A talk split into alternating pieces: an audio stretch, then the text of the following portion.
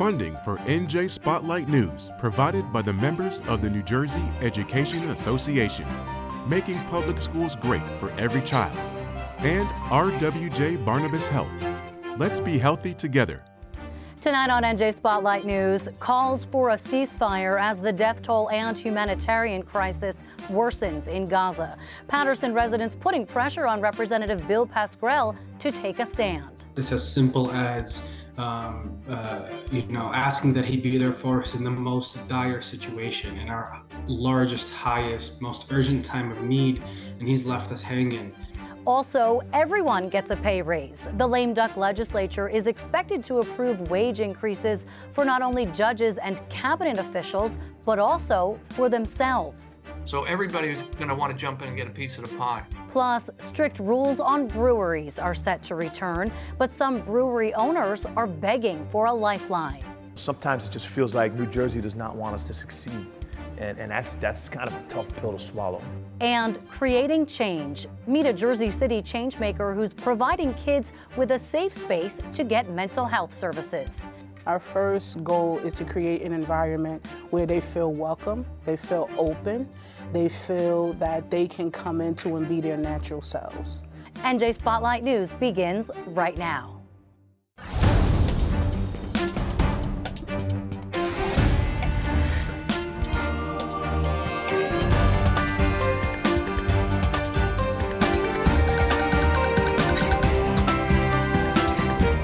From NJPBS Studios, this is NJ Spotlight News with Brianna Vannozzi. Good evening and thanks for joining us on this Wednesday night. I'm Brianna Vannozzi. The prospect for a new ceasefire proposal in Gaza appears unlikely, even as pressure grows to de escalate the violence in the Israel Hamas war. Israel's military chief says the war against Hamas will continue for, quote, many more months, echoing the words of Israel's Prime Minister Benjamin Netanyahu that this conflict is far from over. As Israel expands combat to refugee camps in the Gaza Strip, the Gaza run health ministry says more than 20,000 Palestinians have been killed since the war started on October 7th. Here at home, Muslims are mobilizing against longtime Congressman Bill Pascrell, urging him to support a ceasefire. Pascrell represents Paterson, home to one of the largest Palestinian American communities in the country.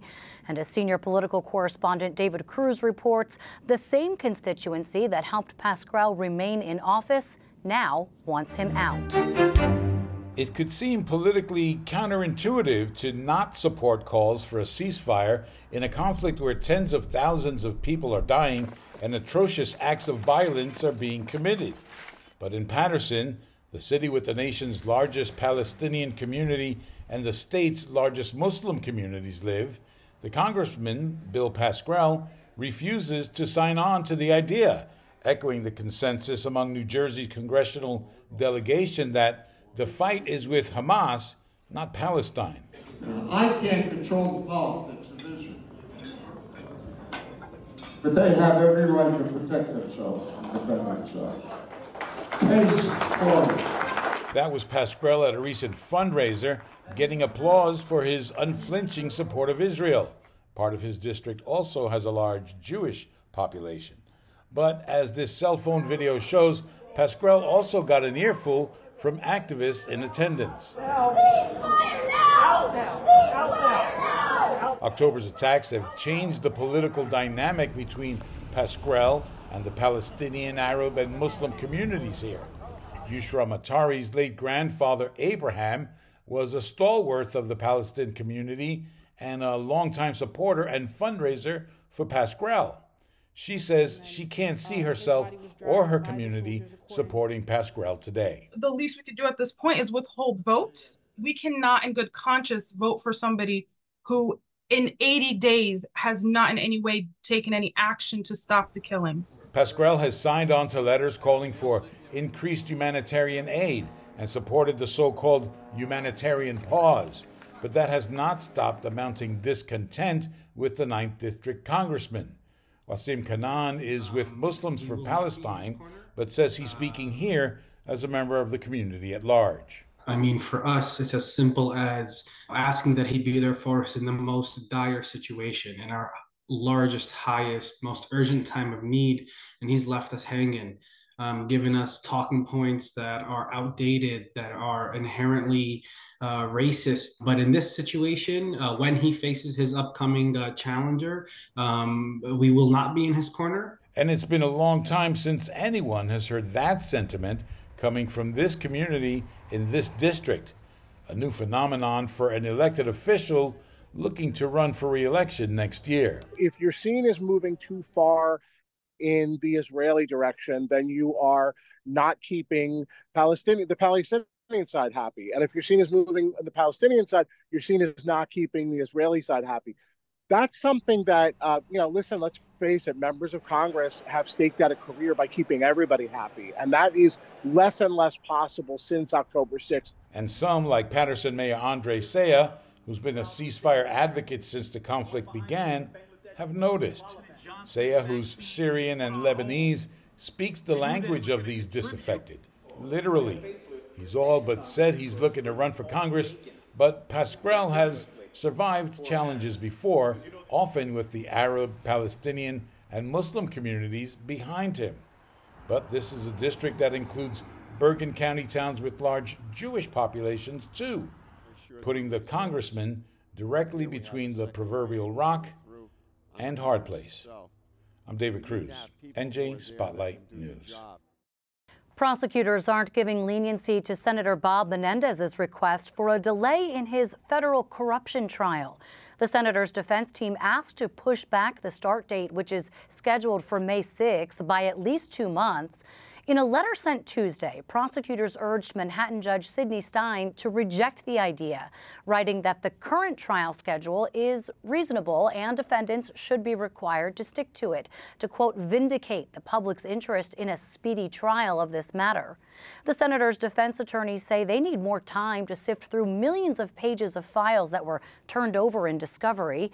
Menendez, his wife, and a handful of associates have pleaded not guilty to charges of a sweeping bribery conspiracy that alleges Menendez and his wife accepted cash, gold bars, and a luxury car in exchange for his influence on foreign affairs. Menendez has also pleaded not guilty to acting as an unregistered foreign agent for the Egyptian government. The senator is seeking re-election in 2024, and New Jersey's primary is held in June after the trial is slated to begin.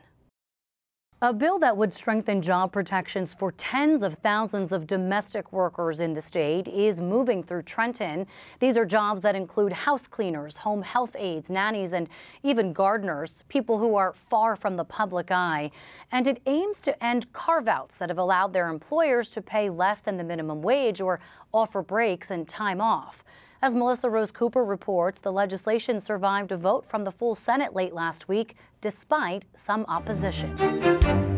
Eh, I would say the majority of domestic workers, when we perform this work, we do it with passion, we do it with love. Yet Evelyn Sass says that love is often overlooked by their employers, leading to long hours with no breaks. At eight o'clock, and we finish at four o'clock. You know, taking care of someone who needs a lot of uh, who, who needs, you know, who needs our attention, and we're not able even to take um, a break for us, and that have an impact in in you know, that has an impact in our mental health. So Sass is hoping new legislation will change that. The Domestic Workers Bill of Rights provides labor protections for more than 50,000 domestic workers across New Jersey who have historically been excluded. Under the measure, employers would be prevented from paying domestic employees less than the state minimum wage, paid meal and rest breaks would be mandatory, and employers would be required to enter a written contract with domestic workers. Employers in violation would be subject to penalties.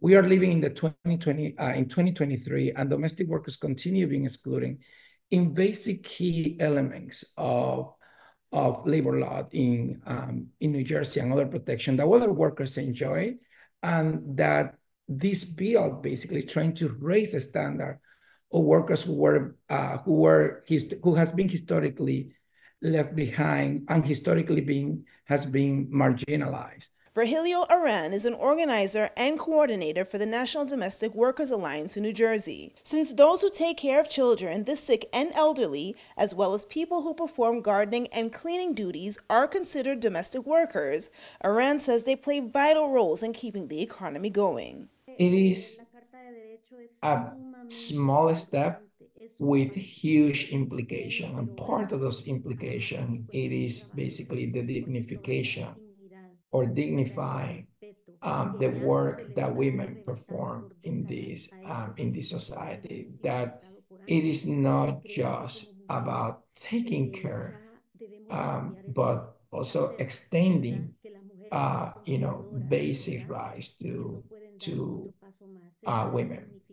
According to a 2020 report from the Rutgers Center for Women and Work, 86% of domestic workers are paid in cash, most without a contract.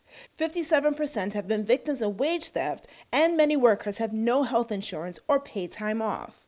A third of domestic employees also report they were even refused unpaid sick time. Unfortunately, I can't say that we would get to a point where we're in favor of the bill just because the nature of the bill provides more burdensome requirements on doing business in New Jersey. But we are at a point where we are neutral. We are content with the bill. We still have some members that do have concerns with the bill, even as amended. But we do believe it struck that balance between providing worker protection and also making New Jersey an affordable place to live and do business. Before clearing the Senate last week, the bill was amended to include provisions to help ease the concerns of business owners who felt the measure would place an unfair burden on them and make their cost of business unaffordable. The bill is still pending consideration in the Assembly. Advocates say they hope it becomes law soon so domestic workers can get the fair treatment they deserve. For NJ Spotlight News, I'm Melissa Rose Cooper.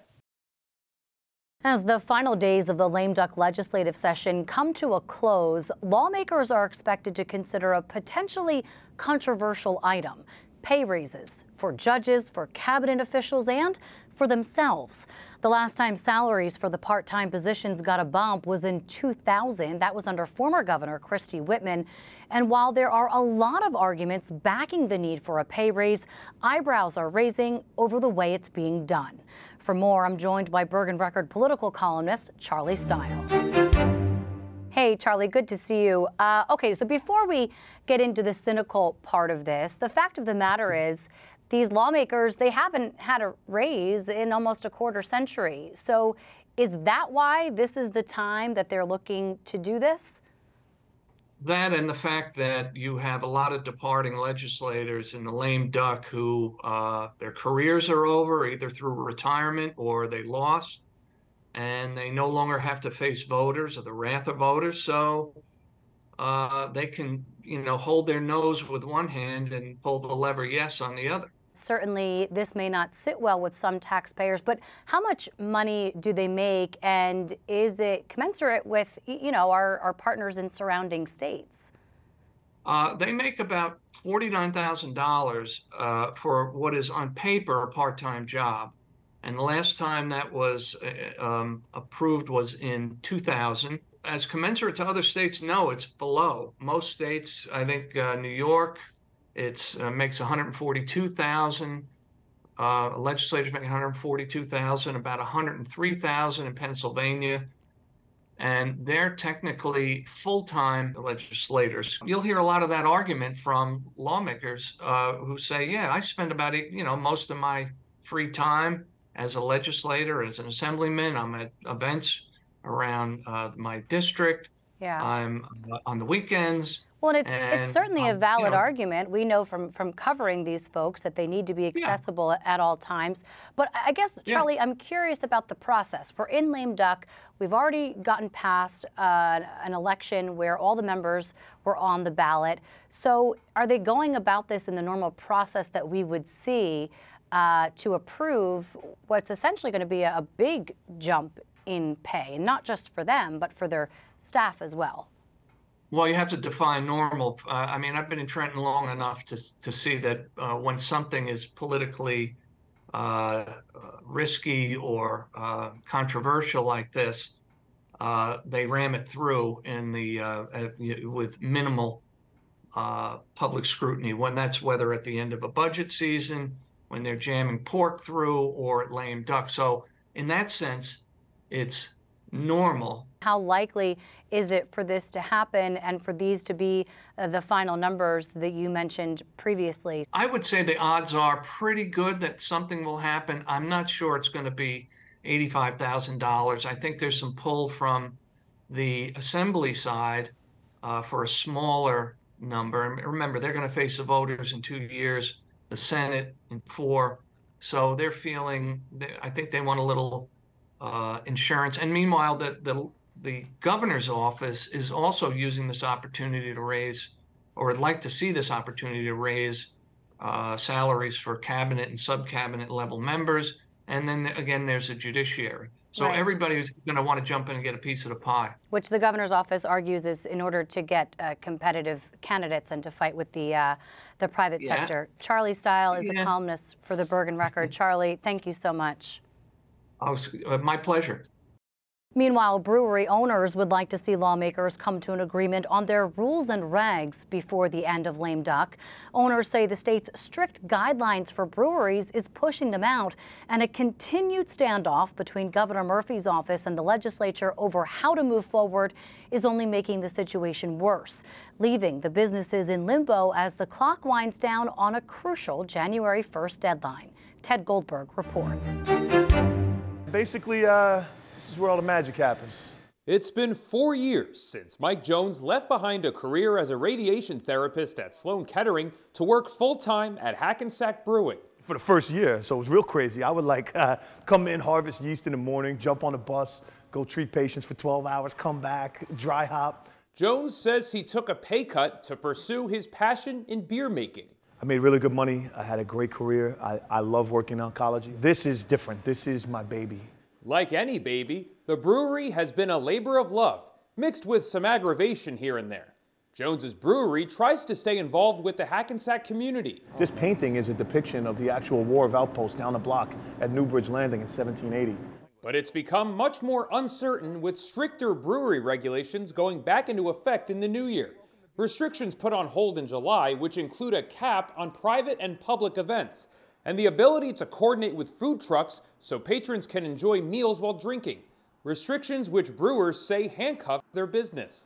If you're not planning, you're dying in any small business, especially in our business. We have local vendors that want to do things here, uh, whether it be food trucks or, um, or something like that, but we, we have the inability to plan, and that is like the death toll. We don't know if we can book weddings. We don't know if we need to lay people off in our tasting rooms or lay off production staff as our need for production is about to decrease dramatically. Scott Wells is the director of sales at Bolero Snort, another Bergen County brewery hampered by uncertainty.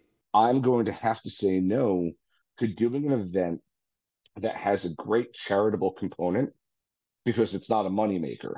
The brewers tell us that the state's Division of Alcoholic Beverage Control told them that the rules won't be enforced.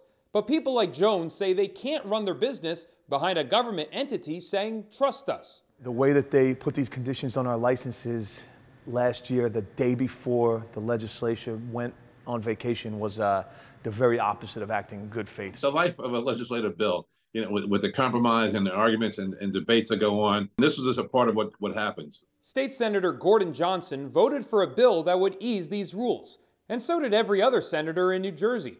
Governor Murphy gave it a conditional veto because he asked the legislature to include liquor license reform in a new version of the bill.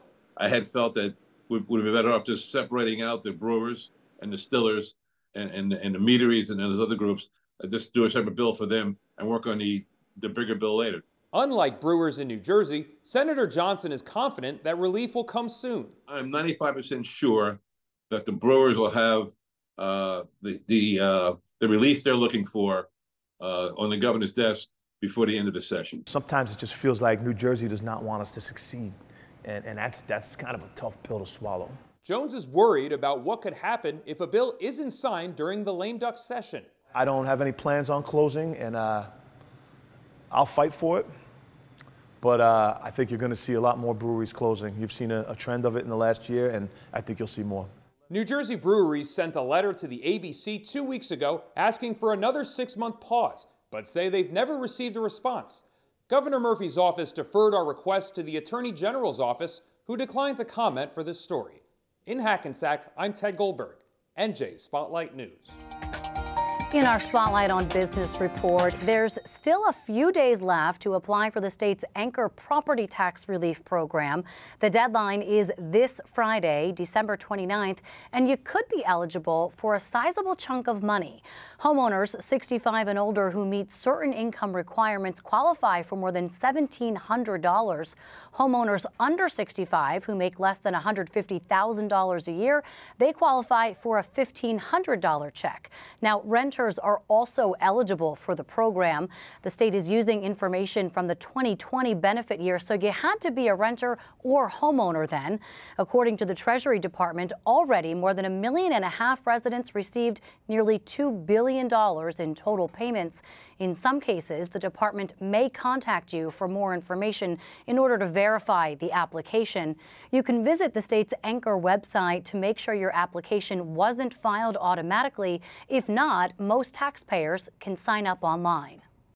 Opponents of New York City's congestion pricing plan are getting a chance to weigh in.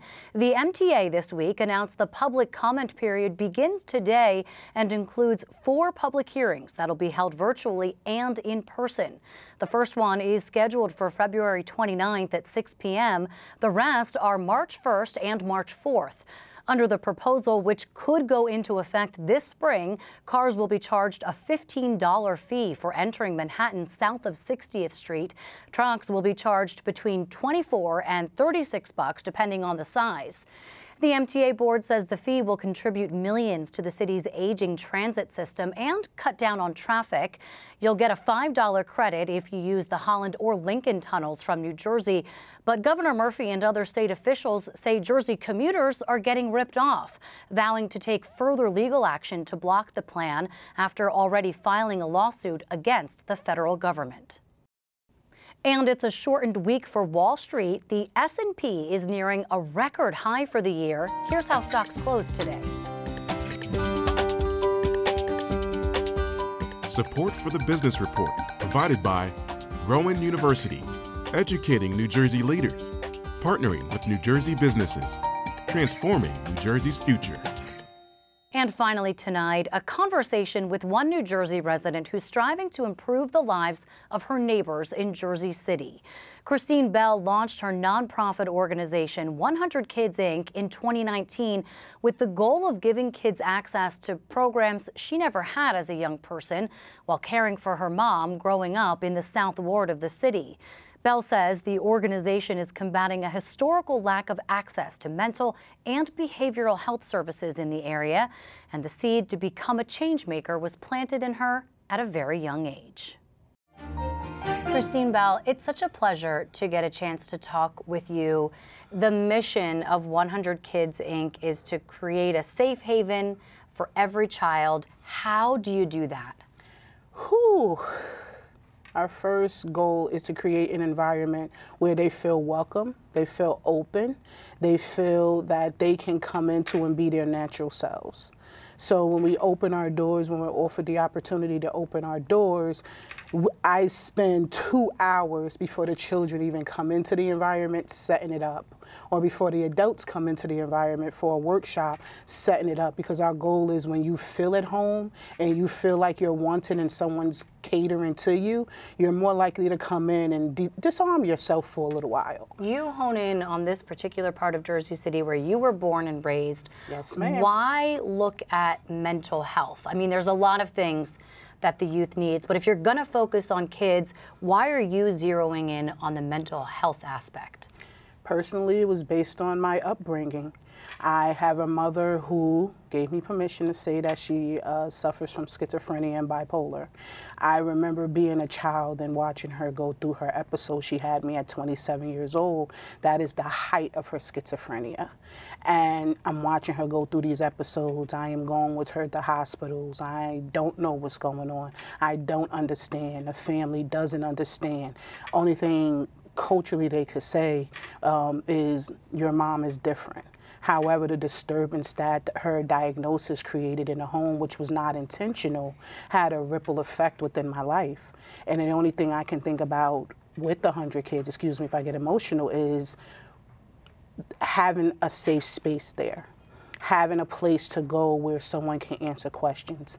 There wasn't no case management for my mom. There was no DCP&P was there or DCF was there, but there wasn't a way to help my mother become the mother she is today. And you didn't have that safe haven. I didn't have that safe haven. I was blessed to grow up with an aunt who did her best to create it for me, but me and my mom was in the streets homeless. We were homeless a majority of my life. It wasn't until my uh, young adulthood that I had a home to call my own. And during that time, my mother was still uh, dealing with her battle within her mental health. How do you go, Christine, from being a kid who's witnessing all of this, who's going through a lot of, of trauma and instability, like you said, to now creating a nonprofit where giving kids stability seems to be your main purpose? It was not easy. It is not easy.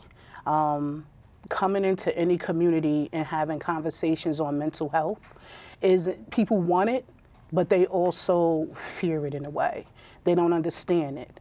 It is something that cannot be cured overnight. It requires maintenance. Christine Bell is the founder of 100 Kids Inc. If you can reach one, you can reach 100. Christine, thank you so much. You're welcome. Thank you. That's going to do it for us tonight. But don't forget to download the NJ Spotlight News podcast so you can listen anytime. I'm Brianna Vannozzi for the entire NJ Spotlight News team. Thanks for being with us. We'll see you right back here tomorrow. NJM Insurance Group, serving the insurance needs of residents and businesses for more than 100 years, and by the PSEG Foundation.